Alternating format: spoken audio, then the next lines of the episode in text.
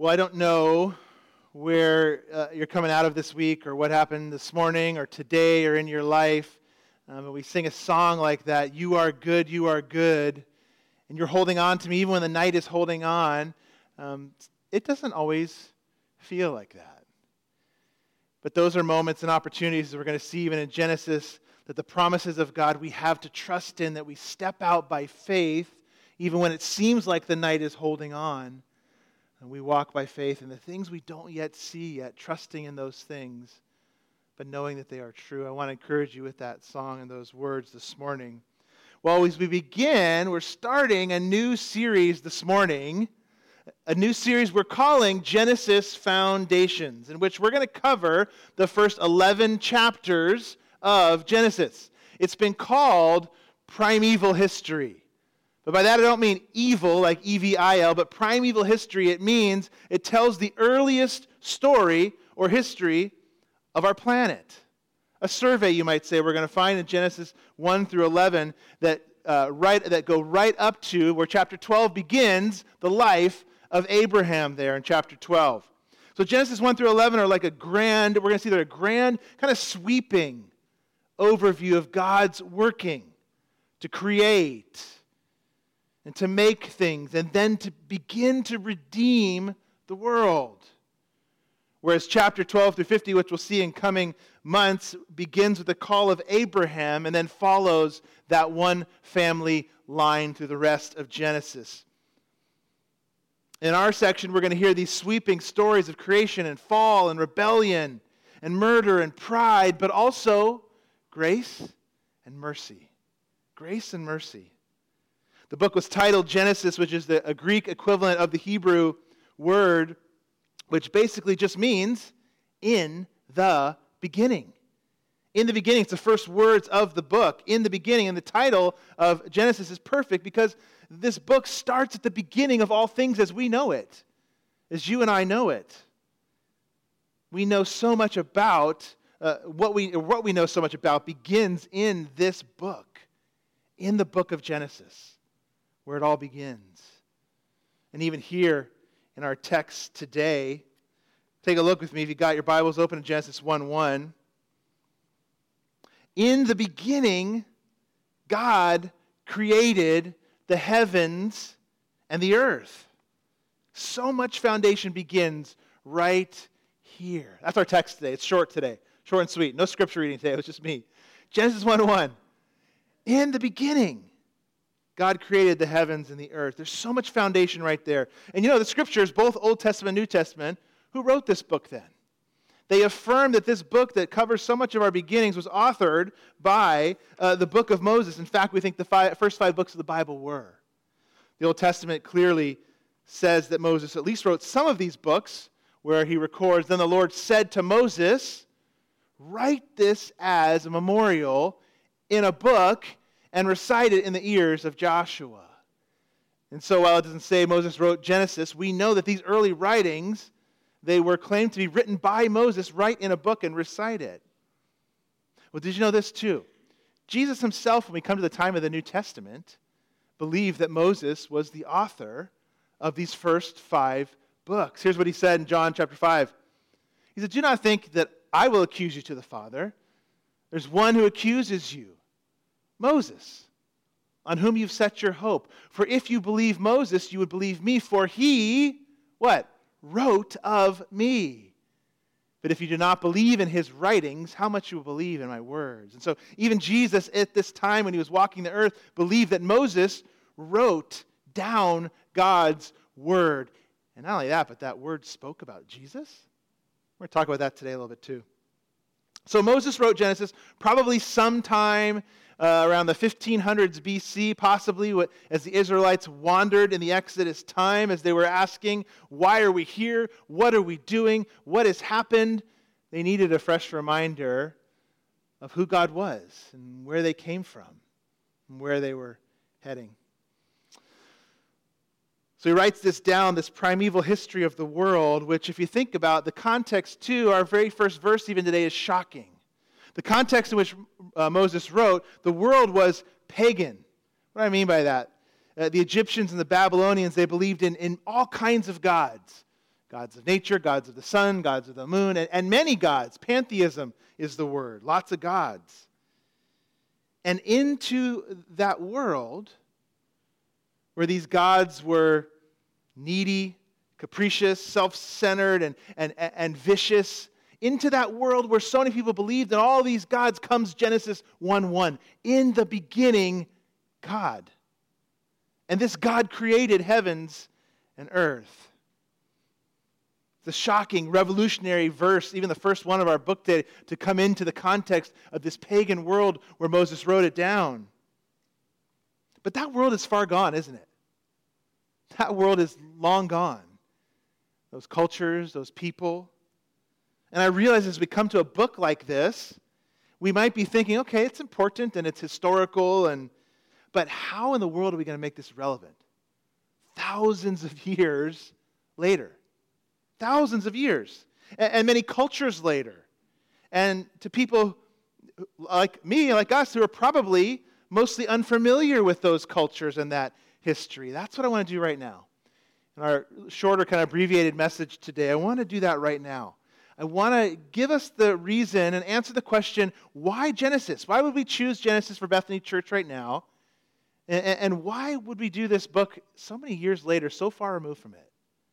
We're going to look today at several foundational reasons why Genesis, and then some kind of foundational theology of the opening verse of the Bible. So hopefully you got your outline open. We're going to move fast this morning, a little faster. I guess we don't have a, a, brunch waiting on us like first service did. So, I mean, we could take all day, I guess, but it's a little shorter today. Uh, we're going to look at the foundational reasons for why Genesis. And here's our first one it's the foundation of God speaking. The foundation of God speaking. The book of Genesis allows us to kind of peek behind the curtain of history. You remember the, the Wizard of Oz? They peeked behind the curtain and it wasn't very impressive, was it? Once they actually look behind the curtain. But we get to peek behind the curtain of history to a time when nothing existed. Nothing existed. You wrap your mind around that. You know your history up to where you, from where you began. To, to, to think before that or before all of us what was here. And when we look back in history, we're going to see, it's going to show us that God was there.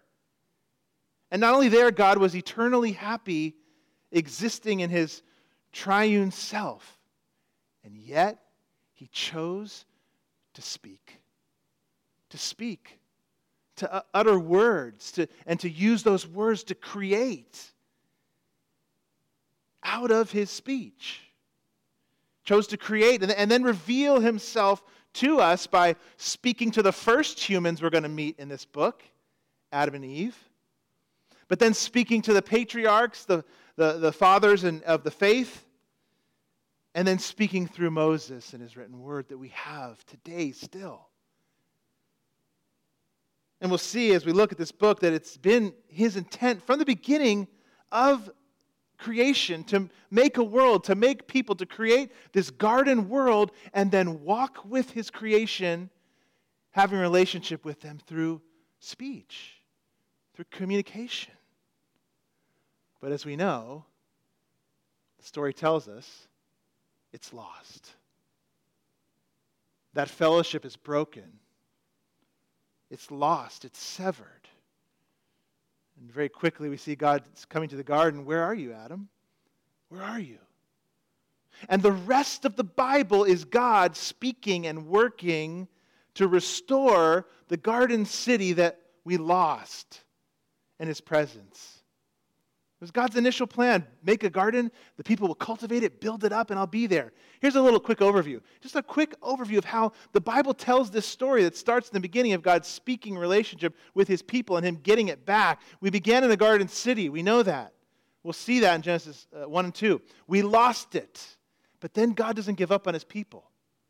And he has his presence with them And in the tabernacle. He's there as they wander and he communicates and he speaks with them and then moves on a little larger. They, they have a temple that they build in this city, Jerusalem, that becomes their, their place, their capital where the kings are and they reign and they, they represent God on the earth as he speaks with them and communes with them. But then Jesus comes. God in the flesh comes, the Word, and speaks to us, and the church is birthed. and He's present in, in, inside of us. But then it's all going back to where?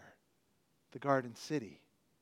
So, Genesis, what we have in God speaking and creating, will culminate ultimately at the end of the Bible when the very thing He set up that we lost, He'll give back to us. The perfect garden city where we dwell together with Him and see Him as He is. It's the pattern of the Bible. The first foundation we see is why Genesis? Because it's God's foundational speaking. Here's our second one the foundation of the covenants. This one's so important, so important. But such a weird word. How many of us use the word covenant in our everyday language? And if you do, I want to know how, because it just doesn't come up very often. But it's important, it matters. From Genesis onward, what does God do? He makes these oaths, these uh, agreements, these partnerships between two parties. That's what a covenant is a binding agreement between two parties. They're God's oaths, his, his obligations to you and I, with our obligations to him as well. From Adam to Noah to Abraham, we're going to see these covenants become like, like uh, the support structure, you might even say. Think of a building. The rebar in the building and the walls that keeps the structure safe and sound. Those are the covenants that God makes with us, which allow the faithful to act, even when they're doubting, or even when they don't know where the promised land is going to be, or where Abraham's supposed to go when he's called out to create this new people and he's asked to leave everything behind in Genesis. We're going to see that. The covenant he made was the foundation, the structure that gave him the ability to act. But, as we'll see too, we as humans break covenants and partnership by thinking over and over again that we know best. The pattern, too, will be in Genesis, and it began in the garden at the fall, we'll see in a few weeks. So God begins to make covenants with a chosen people after the fall, a family line to restore and bring the new covenant and Jesus to earth for all people, the nations. Abraham was blessed to be a blessing to the nations. The covenants are missional minded, they go out to the world. It begins here, it's foundational. Well, here's our third one. I love this one the foundational battle of the serpent and seed. Another weird word. Genesis is going to bring up a lot of words. We're like, what is that? We're going to have to define some terms as we go along the way. It's another term we don't use every day, the seed but it's a foundational battle that takes place. How many like a good battle story or movie or, you know, you think of uh, the quintessential Braveheart, those types of movies where there's good and evil in a battle. We love those kind of battle stories. If it's not even a true battle, the, a story just of good and evil. It doesn't have to be war and armies, but, but, but battles, those stories. Genesis tells us the story of Jesus coming to earth. It begins in Genesis as well begins in Genesis. Genesis gives us this foundational spiritual battle that's been fought through all of history. All of history, this battle, this spiritual battle has gone on. It's intensified. It does intensify throughout the Bible, being won by Jesus at his death and resurrection. But it'll culminate at his return. It began with God speaking to Satan these words. You see him popping up on the screen behind me. I will put enmity between you and the woman. And between your offspring and her offspring, he shall bruise your head, and you shall bruise his heel. It's a strange verse, but what God is saying in this initial words to, to, uh, to the serpent is that someone will come from the seed, the line. The offspring is the word that our translation makes. Someone will come from that family who's going to bruise this serpent's head. And as he's bruising this serpent's head and stomping down his foot upon this serpent, that serpent will get one bite at his heel. It's a little confusing. It's interesting. They probably were, What are you talking about, God? The serpent would wound his heel as he crushed his head. A wounded victor, we're talking about. A wounded victor. So, is there any surprise that if this is the spiritual battle that begins here, when Jesus, the one, the seed, the one from the line of this family that begins all the way back in Genesis, comes to earth, that the demons thrash? That they rage? That they're more active then than at any other time because this one has come, the seed has come. That's why Genesis is so important because that battle began there and they realize it's getting a lot closer. He's on earth, He's here. And if we can see that, we will have, be able to, to marvel even more at Jesus and realize that foundational cosmic battle that began in Genesis, our wounded victor won and didn't stay wounded but rose from the dead. Here's our fourth one. The foundational theology of Genesis is just really rich, really important. The things we're going to be exposed to along the way in this book. It's our fourth reason why we're going to think great and grand thoughts about God, is my hope. Great, grand thoughts about God. And, in light of that, truths about ourselves, here's some you see on the screen that I, I just this week, uh, just a few, but here's some of them. Original sin, what is that? Total depravity, that sounds like some bad band name or something. Justification by faith, federal headship, like what is that? But that's so important. We don't have Jesus without that. Providence, God's sovereignty, God's providence, or blessing and curse. These are just some of the things uh, I jotted down this week, just the tip of the iceberg here. But if it's true, as we said last week, that the, the most important thing about you is that what comes into your mind when you think about God, or somebody asks you, Who is God? What you think about Him comes into your mind, first and foremost, is the most important thing about you, then the foundational truths about God that we're going to get and glean from Genesis are absolutely important, aren't they? They form us as a people, they show us who God is. It's our fourth foundational reason. Hopefully, I'm making a case for us this morning. That's my point, or my hope, that we will leave today going, we got to go through this book. We need to hear what Genesis has to say about God. Thousands of years later. Here's our fifth one the foundational history and, and human condition. Just a foundational history and human condition. Genesis lets us look uh, at a history that's unpacked, starts here in Genesis, but it's unpacked throughout the Bible in the rest of the Bible. Think about what happens when you take an acorn or a seed and you plant it in the ground. You plant it, it's small, it starts, it's there, it's real, it's there, but you can't see it too much. But then over time, what does it do? It sprouts, it grows, and this little tiny seed, this acorn, becomes a full Oh, oak. These stories that are in Genesis are like little acorns, tiny little seeds that get planted into the ground, and by the time they, they, they, they flourish and blossom, by the New Testament, we have a giant oak tree that we, oh, I get it. Abraham, the seed, Isaac, he almost sacrificed him. I'll provide that lamb. Oh, the Lamb of God, the giant oak tree that began as a little seed over here. It's so important. So important. And the history we see also gives us our universal human condition. And that's all of us. Universal is everyone. We're all humans.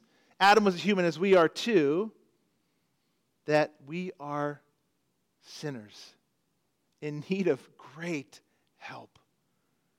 Genesis shows us that.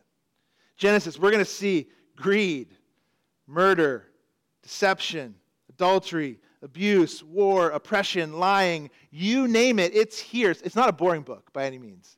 And it will probably shockingly so to us. Not boring.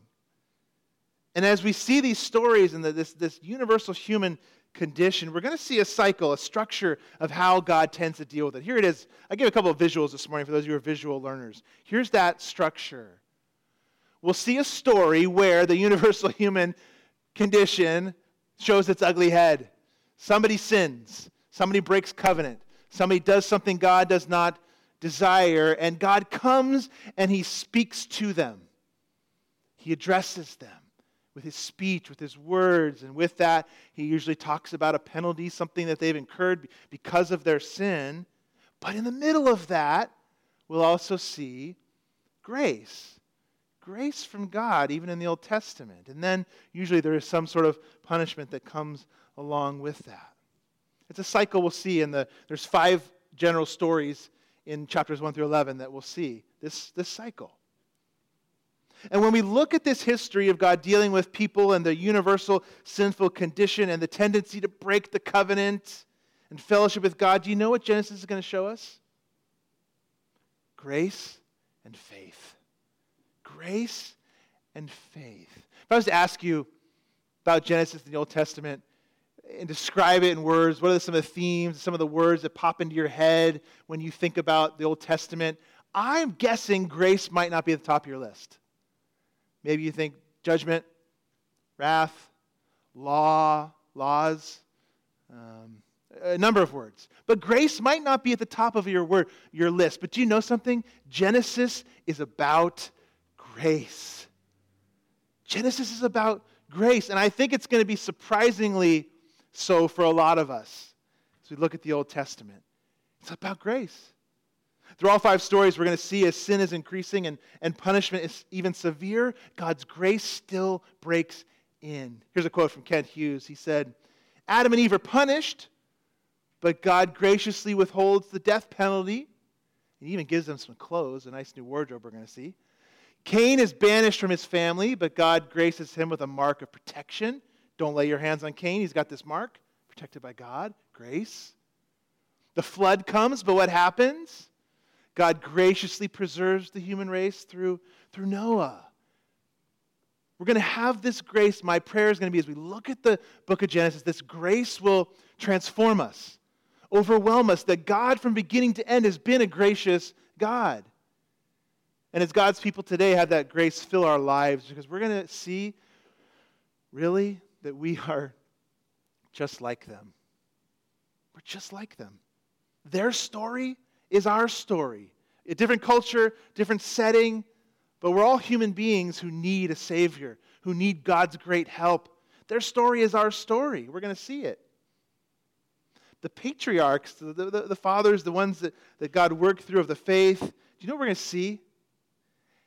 They failed miserably. Time and time again. And in fact, when we go through this, you might even be tempted to say, these are the heroes of the faith? These are the heroes of the faith? Now, they had some great acts of faith. Abraham leaves his home. We're going to talk about those two and celebrate those two and think through those. But the point is actually, they're not the heroes of the story, but God is. When he tends to work through those who make mistakes, his name shines all the more greater that God is the hero of the faith and of the story, and He always has been, and He's always saved by grace through faith. It's our second word grace and faith there.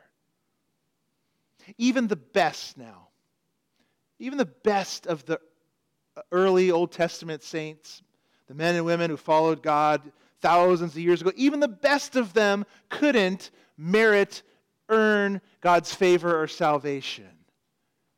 Here's a question I like to ask us to think about time and times. How were Old Testament saints saved? How were they saved? I mean, we hear about the law a lot, and there was God demanded they keep the law. There was blessings and punishment that came with that. But how are they saved? Through faith.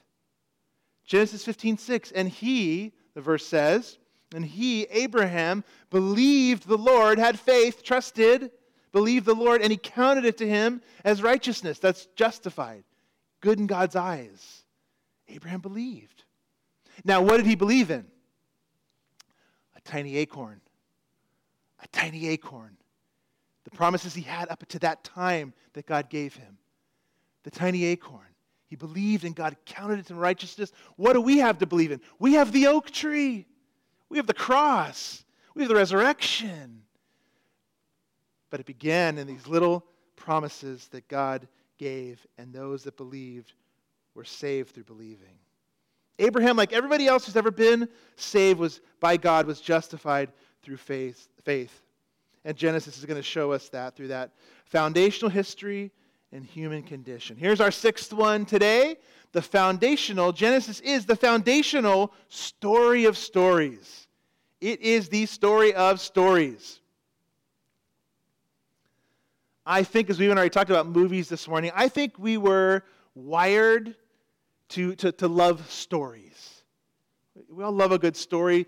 We're made in God's image as relational beings and, and, and, and made to be in community, and communities have stories, don't they? Ours has some stories, many stories. And Genesis is the story of stories.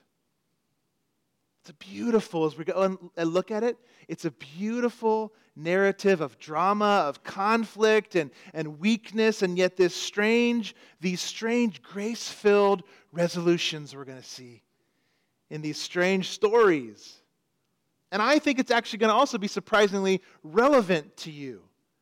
I, am I'm hoping for, hopeful for that, and even promising that it's going to be surprisingly relevant. Because we're going to see that human root issues, they transcend culture. They transcend time and place in these stories. They were like us in a lot of ways, even as they were different. But what I'm most excited about in this story of stories to, to show you, to go along with you, is to, to find Jesus in Genesis. Jesus said, Moses wrote about me. Moses wrote about Jesus, and, and he even said to those, he was speaking in that verse that, you know, if you don't believe me, you're not believing Moses. Moses wrote about me. I'm, uh, one of the most things I'm excited about is finding Jesus in Genesis with you. Here's just one little example. Just one. Who Abraham. This man, Abraham, he was called out by God to leave behind his wealth, leave behind what was comfortable, leave behind what was rightfully his, where he had established himself, and go out into this strange land to be part of creating a new people. Who else did that?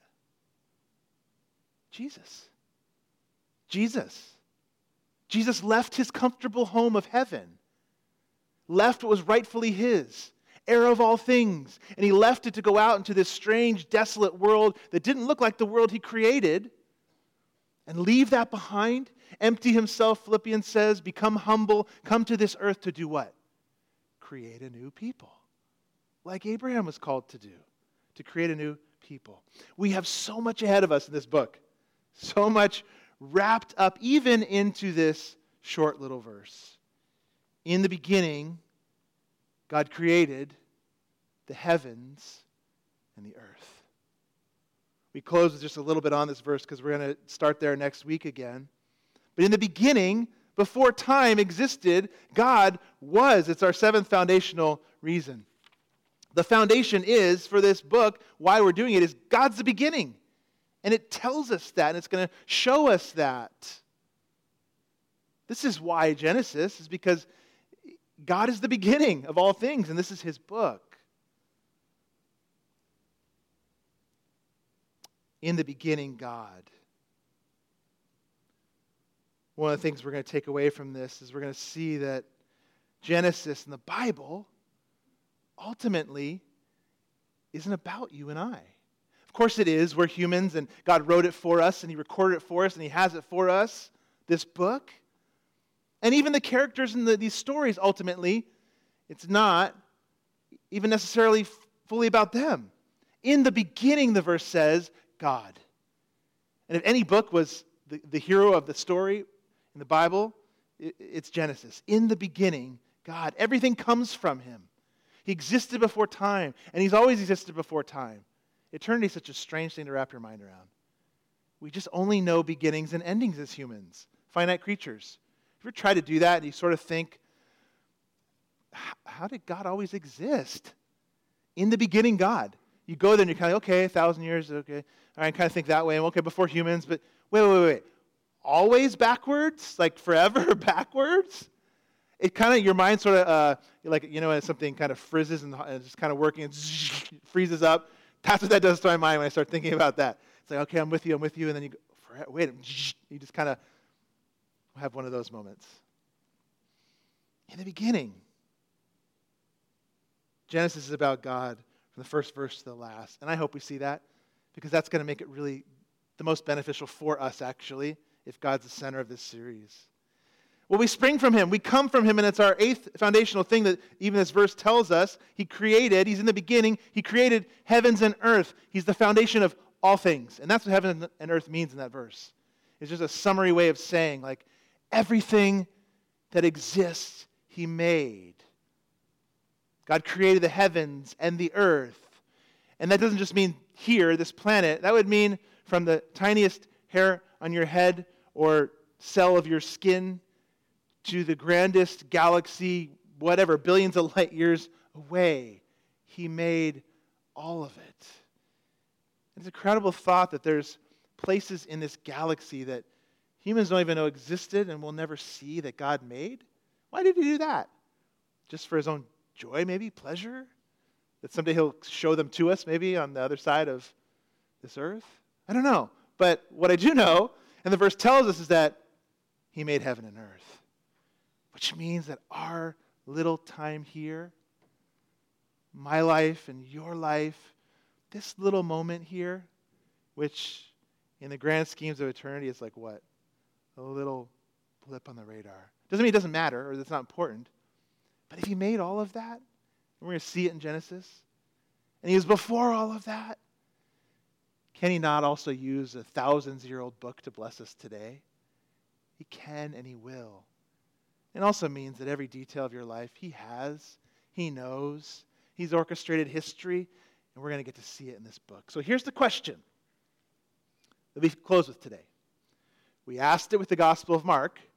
We're going to ask it again as we start a new series. We're going to come to this book, and at the end of it, I just don't, or even in the middle of it, I don't want us just to say, well, I've learned this about God and this and this, and how is this book going to just make us smarter? But how is this book going to change you? Remember that question we asked in the Gospel of Mark? How is Genesis going to change you? Not just so they become, uh, you've got more theology at your fingertips, or you can say, define federal headship. That'd be good and all, but uh, we want to be changed by God's word. So, how are you going to be changed? How am I going to be changed by Genesis? Along the way, but as we come to the end of it, or Genesis 1 through 11, we come to the end of that. Let's pray. Lord, I ask you to use this series. Use it in our lives. Use your word on all these foundational things we've just explored in this short time this morning to transform us, to change us,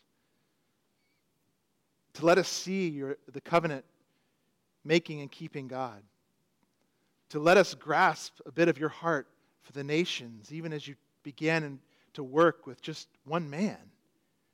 That you've expand, expanded that and, and, blown that open to bring in the nations to you, Jesus. We ask you, change us through Genesis by the power of your Spirit. Christ's name we pray. Amen.